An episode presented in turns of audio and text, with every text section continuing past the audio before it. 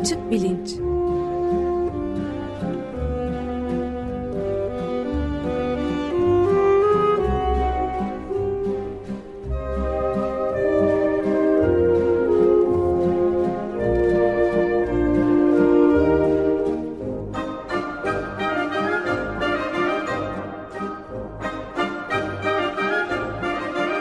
Güven Güzeldere ile bilim ve felsefe sohbetleri.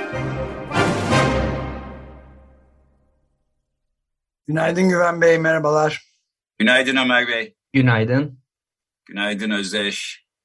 Bu haftaki programda konuğumuz yok galiba. Batık bedel sendromundan bahsedeceğiz. Bu ne olduğunu ve bağlantılarını anlatır mısınız lütfen? Tabii memnuniyetle. Bugün e, 2021 senesinin son programını yapıyoruz.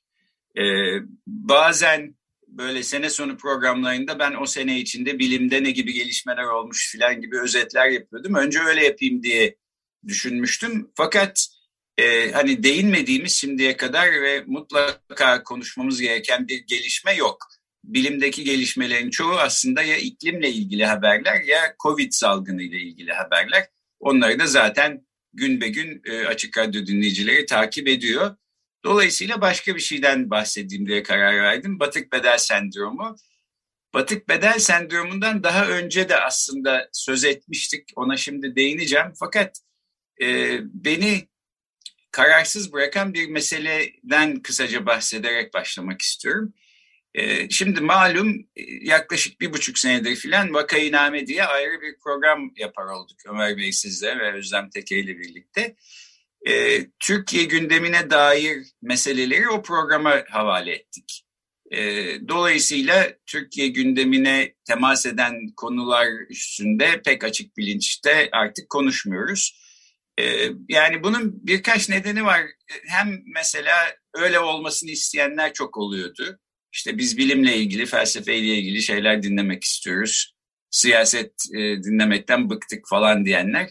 Orada anlaşılır bir taraf var. Öte yandan tabii yani siyaset her şeyin içinde olduğu için bir şekilde siyasete temas eden bir konu karşımıza geldiğinde bundan bahsetmemek de olmuyordu. Fakat e, şöyle bir şey daha ben e, fark ediyorum. Şimdi eskiden yani mesela 20 sene önce Açık Radyo'yu bir tek e, zamanında radyodan dinliyordu dinleyenler. Ben de öyle giderek e, podcastler yaygınlaştı. Şimdi herkes istediği programı istediği saatte istediği zaman dinliyor. İlla salı sabah 9.30'da radyoyu açması gerekmiyor. Bu aslında şöyle bir fark yarattı. E, programı yalnızca radyodan o gün dinliyorsanız e, Türkiye gündemine dair bir şeyden bahsediyorsak işte o mesela e, konuyla ilgili oluyor. Ama podcast'ten dinliyorsanız mesela 3 sene 5 sene sonra dinlediğiniz bir programda aslında siyasi içerikle bilimsel içerik birbirinden ayrı düşüyorlar. Ee, mesela ben e, 2016 senesinde 5 seneyi de aşmış 5,5 sene falan önce bir program yapmıştım. Çünkü e, o zamanın Başbakanı Ahmet Davutoğlu böyle hani siyasi darbe diyebileceğimiz neredeyse bir manevrayla saf dışı bırakılmıştı. Ee, bunun üzerine ama hiç de böyle şikayet etmeden bir serzenişte bulunmadan filan e, işte çantasını toplayıp gitmişti. Ahmet Davutoğlu'nun bu konuda bir itirazda bulunmak için yeterli cesareti toplaması birkaç senesini filan aldı. Şimdilerde konuşuyor ama o zamanlar hiç sesi çıkmamıştı. Ben de o zaman e, biyoloji dünyasında biat üstüne bir program yapmıştım. Çünkü Afrika kökenli bir balık türünü çalışan e, bir e, hocadan doktor öğrencisiyken bir ders almıştım. Oradan aklıma gelmişti. E, hatırlayanlar olacaktır belki dinlemiş olanlar varsa. E, bu balık türünde işte böyle çok keskin sert bir hiyerarşi var. Küçük gruplar koloniler halinde yaşıyorlar her koloninin bir tane işte erkek alfa erkek denen bir e, lideri var. Bunu bir e, cinsiyet ayrımcılığını e, savunur bir şekilde söylemiyorum katiyen ama işte bu hayvanların hayatları öyle. E, her kolonide bir tane fakat büyük lider erkek var. İşte herkes ona tabi filan. E, şimdi bu konuda çalışan araştırmacılar tabii merak ediyorlar. Bir başka lider erkeği getirip koysak bu koloninin içine ne olur diye. E, eğer e, o koloninin lider erkek balığı kendisinden daha güçlü bir e, liderle karşılaşırsa işte aynı akvaryumun içinde mesela diyelim e, hemen bir biat davranışında bulunuyor. Şimdi balıksanız biat edeceğinizi beyan etmeniz kolay değil. Yani işte abi ben sana dokunmam ne istiyorsan yapacağım falan diyemiyorsunuz. Taahhütname de imzalayamıyorsunuz haliyle. E, akvaryumun bir kenarında gidip sessizce dursa bile aslında tehlike sürüyor. Çünkü diğer lider erkek balık gelip işte ona saldırabilir, ondan rahatsız olabilir. Dolayısıyla bu balık türünde e, liderliği bırakıp biat etmeye karar veren erkek balık renklerini değiştiriyor ve bir dişi balık e, rengine bürünüyor. Bu aslında e, bir sinyal yani yeni gelen lidere tamam işte ben artık bu işlere karışmayacağım sensin lider demenin e, sinyali. E, bu balık türünü özel kılan şey e, iki cinsiyetli olabilmeleri yani bir tek rengini değiştirmekle kalmıyor erkek balık bir dişi balığa dönüşüyor. Dolayısıyla herhangi bir anda bu kolonide yalnızca tek bir erkek lider oluyor. Diğerlerinin hepsi dişi çünkü daha önce erkek bir lideri varsa da dişiye dönüşmüş oluyor filan. İlginç bir konu. Ee, şimdi bu podcast'i e, bugün dinleyen biri varsa bilimsel e, alanda söylediklerimizin hepsi hala geçerli. Ama Ahmet Davutoğlu ne zaman e, istifa etmişti, niye etmişti, nasıl ettirilmişti, ne olmuştu? Bunları hatırlamıyor olabilirler. Hatta duymamış bile olabilirler. Belki o zaman çocuktu, şimdi bir genç olarak podcast'i dinliyor filan. Dolayısıyla içeriklerde böyle bir ayrışma oluyor ve ben e, siyasi içeriklerden olabildiğince uzak durarak e, bir podcast düşüncesiyle bu programları yapar oldum bir süredir. İşte Vakayiname de buna yardımcı oldu aslında. Fakat bazen işte öyle durumlar oluyor ki e, bilimsel e, alanda yapılan bir çalışma bugünümüze ışık tutacak bir hale geliyor. Batık bedel sendromu biraz böyle bir şey. Dolayısıyla bugünlük bir istisna yaparak yeniden e, Türkiye gündemine dair bir şeyler de söylemeye çalışacağım. Bu batık bedel sendromu nedir? Ee, bir işe giriştiniz, bir sonuç elde etmek istiyorsunuz fakat ucu açık bir şekilde ilerliyor süreç. Belli bir yatırım yaptınız yani para yatırdınız ya da emek e, verdiniz ya da zaman ayırdınız. Fakat istediğiniz sonuca ulaşamadınız istediğiniz süre içinde. Biraz daha e, yatırım yapayım diyorsunuz. E, hadi bu kadar e, işte para e, harcadım ya da bu kadar emek verdim, bu kadar zaman ayırdım. Biraz daha uğraşayım belki sonuna gelir. Ee, biraz daha yatırımda bulunuyorsunuz fakat yine olmuyor. Ee, biraz daha yatırımda bulunuyorsunuz. Böylece aslında en başta size söylense yani bu iş için şu kadar emek ya da para ya da zaman ayırmayı düşünür müydünüz diye hayır katiyetle düşünmem diyeceğiniz oranlara, e, seviyelere çıkmış oluyorsunuz. E, yani ortada bir batık var ve siz e, bu batığa yatırım yapmaya devam ediyorsunuz. E, günümüzde kabul edilen e, davranışsal ekonomi kuramına göre insanlarda böyle bir eğilim var. E, bu eğilime de tabii biz nasıl tabiysek işte iktidarda olan insanlar da tabi, herkes de tabi. Ben bu konuyu 2019 yerel seçimlerinden sonra gündeme getirmiştim. Çünkü e, hatırlayacaksınız 2019'da 31 Mart'ta galiba yerel seçimler oldu. İstanbul'u küçük bir farkla muhalefet adayı Ekrem İmamoğlu kazanmıştı. E, fakat buna bir türlü gönlü razı olmadı e, iktidardakilerin ve e, herhangi bir e, demokratik ülkede işte seçim sonuçları olduğu gibi kabul edilmeli ama burada öyle olmadı. Acaba bir şekilde bunu döndürebilir miyiz diye epey bir uğraşıldı, tartışıldı. Biz de bu programı zaten o programı yani 2019'da e, Yüksek Seçim Kurulu kararını henüz vermeden yapmışız. E, o zamanlar Yüksek Seçim Kurulu belki bu seçim yenilenmez işte bitmiştir diyecek diye bekliyorduk ama öyle olmadı.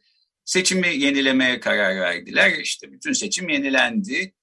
Niye yenilendi? E, e, çaldılar. Çünkü çaldılar diye bir slogan çıktı. İşte bunu o zamanın e, belediye başkan adayı E, Binali Yıldırım da söyledi e, filan.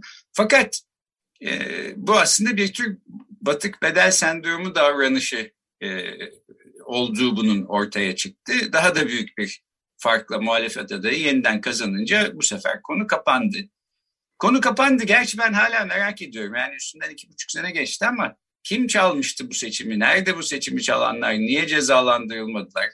Ee, yani e, seçimde e, çalıntı yapmak çok büyük, çok ciddi bir suç. Acaba yok muydu bir e, çalınma durumu? Bu bir mazeret olarak mı sunuluyordu filan? Ee, böyle değilse niye işte İçişleri Bakanı bu konuda harekete geçmiyor? Bunlar da bir muamma olarak önümüzde duruyor aslında. Yani şeyde rakamsal olarak da 13 bin gibi küçük bir marjinal bir fark olmuştu ilk seçimde. Sonradan tekrarlandığında e, yani muazzam bir fark olmadı ama 80 bin gibi bir oy farkına e, çıkmıştı hatırladığım kadarıyla. Bu da bayağı artık tescillenmesi yani hiçbir itiraz falan götürmeyecek bir hale gelmesine yol açmıştı. Yanlış evet. Evet, aynen. Ee, şimdi e, bu konuyu çalışan e, iktisatçılar ve psikologlar arasında en önemlileri e, Daniel Kahneman ve Amos Tversky uzun süre birlikte çalıştılar. Daha sonra Tversky kanserden vefat etti yakın bir zamanda. Kahneman hala hayatta. Daniel Kahneman hatta bu çalışmalarıyla e, Nobel ödülü de aldı. Onların Ekonometrika dergisinde 1979'da yayınladıkları bir makale var. Prospect Theory diye bir kuram öne sürüyorlar. Kazanç teorisi. E, alt başlığı da risk altında karar analizi. E, şunu inceliyorlar. Riskli durumlarda insanlar karar mekanizmalarını ne şekilde değiştiriyor? Yani irrasyonel, akılsızca davranışlara doğru bir eğilim gösteriyor mu ve gösterdiklerini öne sürüyorlar e, Tversky ile Kahneman. E, bu batık bedel sendromunda bir tür risk altına giren insanların karar verirken işte akılsızca işler yapmaları cinsinden e, açıklıyorlar. Hatta onların çalışmalarına devam eden bir anlamda onların e, çalışmaları tarzında e, araştırmalar yapan bir başka davranışsal iktisatçı var Daniel Ariely diye. Onun da Predictably Irrational yani öngörülebilir biçimde akılsız e, diye bir kitabı var. O da işte son 10 e, yıl içinde yayınlanmış kitaplardan birisi. O da e, pek çok benzer örnek veriyor. E, nedir bir örnek? O programda da vermişim.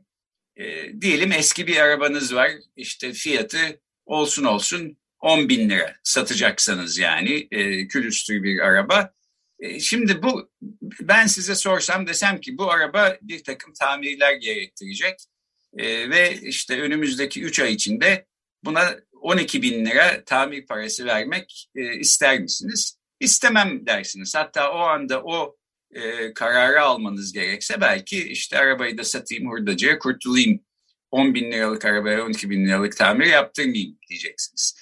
Ama e, diyelim 10 bin liralık arabanızda işte karbüratör bozuldu. Götürdünüz tamirciye. Tamirci diyor ki ben bunu 3 bin liraya yaparım e, ama sonra araba gıcır gıcır olur işte gayet gider filan. E peki yani 3 bin lira belki verilebilir. Verdiniz 3 bin lirayı. E, bir hafta sonra işte su pompası e, kaçırmaya başladı. Götürdünüz 2 bin lira da ona gerekiyor. E, şimdi 3 bin artı 2 bin 5 bin vermiş olacaksınız. Çok bir para ama e, 3 bini zaten vermişsiniz. E, bir 2 bin daha vereyim bari e, diyorsunuz. Bu işte batık bedel e, davranışı göstermeye başladığınız anlamına geliyor. E, verdiniz 5 bin oldu derken başka bir tarafı bozuldu filan. Bir baktınız e, işte arabanın değerinden daha fazla para harcamışsınız tamire. Şimdi bunu bu batık bedel sendromunu bir paradoks olarak niteleyenler de var. Aslında onun da e, ilginç bir nedeni var. Bir şeyin paradoks olması herhangi bir şeyin aynı zamanda hem doğru hem yanlış gibi görülebilmesiyle ilgili. Yani sahiden 10 bin liralık e, değeri olan bir otomobile 12 bin lira tamir parası vermek belki akılsızca bir şey ama e, bunu adım adım yaptığınızda yani diyelim zaten işte 5 bin lira tamir parası vermiş durumdasınız. e, 2000 lira daha vermeniz gerekiyor. O noktada 2000 lira daha vermek belki akılsızca bir şey değil. Belki doğru karar. Yani sizi batık bedel sendromun içinde sürükleyen her adım tek tek düşünüldüğünde belki akılcı bir adım gibi gözükebilir. Fakat topladığınız zaman e, akılcı olmayan bir sonuca ulaşıyorsunuz. Zaten konuyu ilginç kılan da bu. E, bunun tabii pek çok örneği var dünyada. Yani şirketlerin davranışlarında da işte parayla ilgili, zamanla ilgili, insanların davranışlarında da hoşunuza gitmeyen bir ilişki içindesiniz ama bu kadar emek verdiniz. Hadi biraz daha e, uğraşayım da şimdi vazgeçmeyeyim. 25 e, yıllık evliliğimden diyorsunuz mesela ya da işte eski arabanızı bir şekilde tamir ettirmeye çalışıyorsunuz filan. Ee, bunun başka örneklerini bu mesela yine o zamanlar çok gündemde olan çiftlik bank falan gibi bu ponzi tuzağı denilen türde e, para tuzaklarında da görüyoruz. İşte belli bir para yatırdığınız bir şey kötü gidiyor, batacak gibi sanki içinizde kötü bir his var. Ama o kadar da para yatırmış ve e, yatırım yapmış durumdasınız. Hadi biraz daha uğraşayım bari diyorsunuz. Biraz daha yatırıyorsunuz. Biraz daha yatırıyorsunuz. Böylece kendinizi e, hiç istemeyeceğiniz kadar yüksek meblalar ödemiş bir yerde bulabiliyorsunuz. E, burada e, pek çok ilginç mesele var. Yani mesela nöro iktisatçılar bu tür risk altında kararlar alan insanların beyinlerinde ne farklı oluyor diye beyin görüntüleme çalışmaları yapıyorlar. Hayvan bilişimcileri e, hangi hayvanlar bu batık bedel sendromuna hassas, hangileri değil bunu araştırıyorlar. Mesela güvercinler insanlar gibiymiş, bir türlü vazgeçemiyorlar e, bir yatırım yaptıktan sonra. Ama fareler ve sıçanlar kolayca vazgeçebiliyorlar. Bunu da nasıl e, ölçüyorlar? İşte bir hayvanın bir ödül alması için bir iş yapması gerekiyor. Mesela işte güvercinlerin önüne çeşitli fotoğraflar geliyor bir e, ekrandan, tablet ekranından. Burada gördüğü insan yüzlerini gagaladığı müddetçe işte belli bir süre sonra diyelim 30 saniye sonra bir yiyecek parçası alacak. Fakat bu süreyi değiştiriyorlar e, deneyi yapanlar. Yani bazen 30 saniye sonra bir ödül alıyor, bazen iki buçuk dakika yaptığı halde hayvan hiçbir ödül almıyor. E, bir de bu hayvanların tamam ben vazgeçtim yeniden başka bir deneye başlayalım deme opsiyonları var. Bir başka yeri gagalayarak ya da bir başka düğmeye basarak. E, fareler mesela çok kısa bir süre içinde vazgeçiyorlar. Bu olmuyor tamam işte 30 saniyede aldığı ödülü 30 saniyede alamadıysa kısa bir süre sonra yeni bir deneye başlayalım diyorlar. Güvercinler ise bir türlü vazgeçemiyor. Yani gagalamaya devam ediyorlar. İki dakikadır gagalıyoruz hala ödül gelmedi ama biraz daha devam edelim filan gibi bir hal içindeler. Ee, şimdi niye bazı hayvanlarda öyle de bazılarında değil ya da insanlarda niye böyle? Bu aslında pek bilinmiyor. Bu üstünde çalışılan canlı bir konu. Bu e, Daniel e, Kahneman'la Amos Tversky'nin Prospect Theory, kazanç kuramı diye geçen kuramda öne sürdükleri e, gerekçelerden ya da nedenlerden birkaçı şu. Mesela diyorlar ki biz insanlar olarak genellikle ziyan etmeyi sevmiyoruz. Belli bir yatırımda bulunduysak e, onu bir şekilde ziyan edeceğiz e, vazgeçersek e, diye düşünüp devam ediyoruz. Biraz daha yatıralım, biraz daha yatıralım falan diye. E, bir de şöyle bir e, sonuçları var. O da özellikle ilginç. E, diyorlar ki herhangi bir sebeple e, sizin e, elde ettiğiniz mutluluk tecrübesi e, aynı sebebin olumsuzlaşmış haliyle karşılaştığınızda sizde yaratacak mutsuzluktan her zaman daha küçük oluyor. Şimdi uzun bir cümle oldu. Ne olduğunu e, bir örnekle açıklamaya çalışayım. Diyelim e, yolda gidiyorsunuz 100 lira buldunuz. Birisi düşürmüş. Etrafta da kimse yok. Baktınız verebileceğiniz kimse de yok filan. Aldınız koydunuz cebinize 100 liranız oldu fazladan. Bu size mutluluk veren bir şey. Ya da yolda gidiyorsunuz işte bir, şey alacaksınız cebinizde de 100 lira var. Aa dükkana gidince bir bakıyorsunuz 100 liranız yok düşürmüşsünüz kaybetmişsiniz yani. Şimdi e, ben aslında böyle mutlulukla mutsuzluğun sayısallaştırılarak ölçülmesi, birbiriyle karşılaştırması falan e, karşılaştırılması konusunda e, sorunlar olduğunu düşünüyorum. Bu benim şüpheyle yaklaştığım bir metodoloji ama e, Tversky ve Kahneman çok aslında akıllı ve e, işlerini ciddiye alan insanlar. Onlar uzun uzun e, işte pek çok koşulu sağlayarak şöyle bir iddiada bulunuyorlar.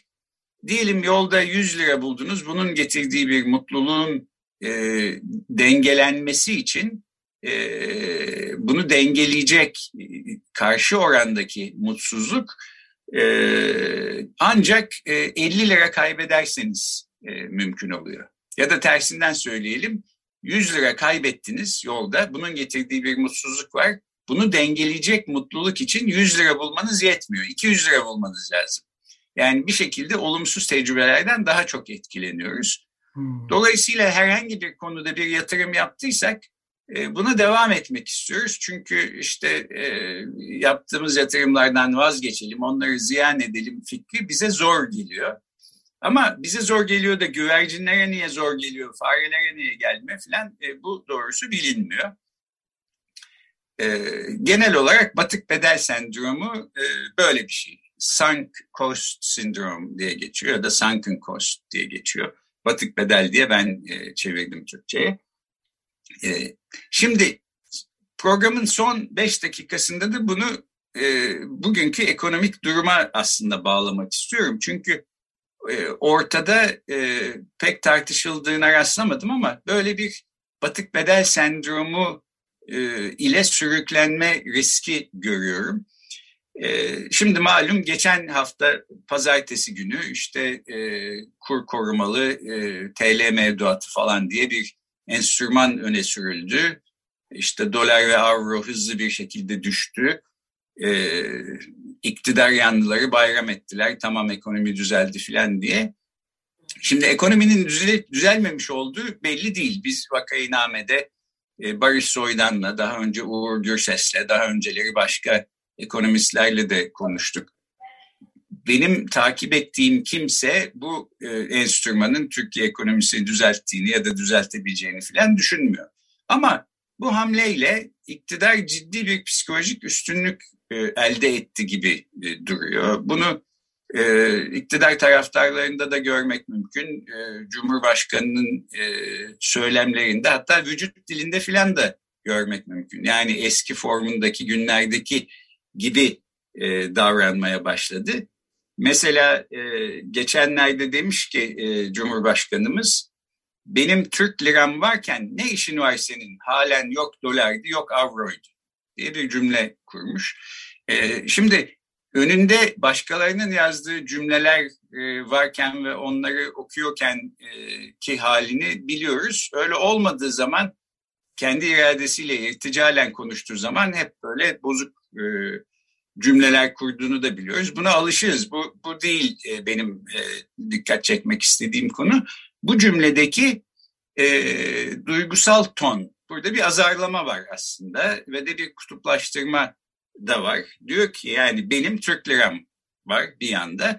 Öte yanda da işte sizler varsınız. Halen yok dolardı yok avroydu gibi işlerle uğraşıyorsunuz.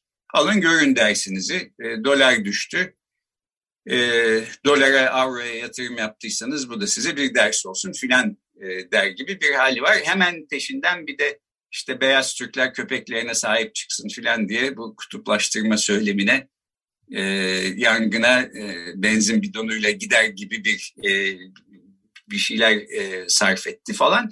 E, şimdi bütün bunları gördüğümüzde bir psikolojik üstünlük e, kazandığını iktidar tarafının neredeyse bir seçim kazanmış gibi bir haleti ruhiye içine girdiğini görüyoruz. Ben en azından böyle yorumluyorum. Fakat psikolojik üstünlük iktisadi bir üstünlük kazanılmış olduğunu göstermiyor. Yani iktisaden Türkiye ekonomisini bu adım e, düzeltecek mi, düzeltmeyecek mi? Bunu bugünden yarın anlamamız mümkün değil. Bunu üç ay sonra, beş ay sonra filan ancak göreceğiz. Ki e, çok yeni yapılan araştırmalar aslında insanların paralarını e, işte bu kur korumalı mevduata geçirmek yerine dolarda tutmayı ya da avroda tutmayı tercih ettiğini ve yıl sonuna kadar olmasa da önümüzdeki 3 ay 6 ay gibi sürelerde doların avronun yeniden e, yükseleceğini düşündüğünü gösteriyor.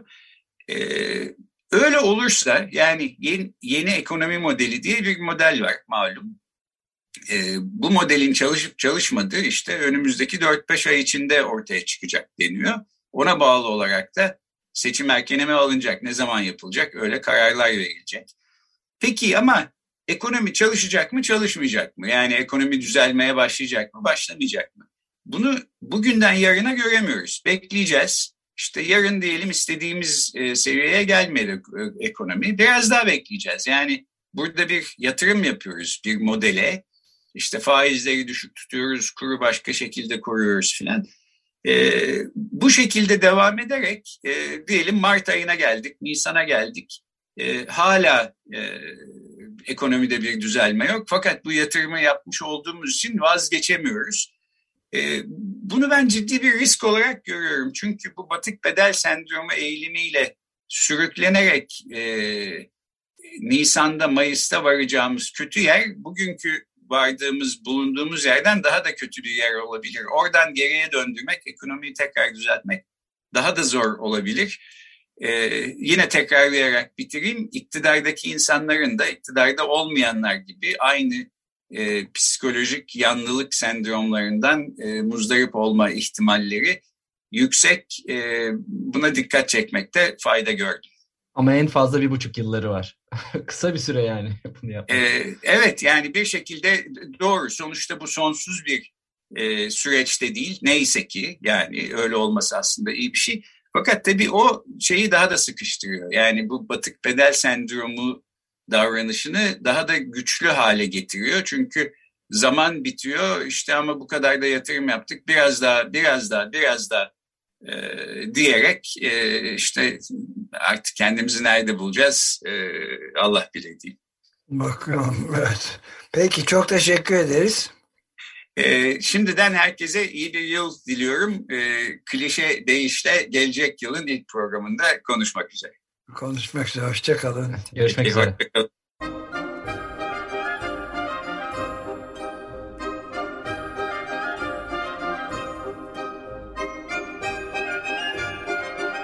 Açık Bilinç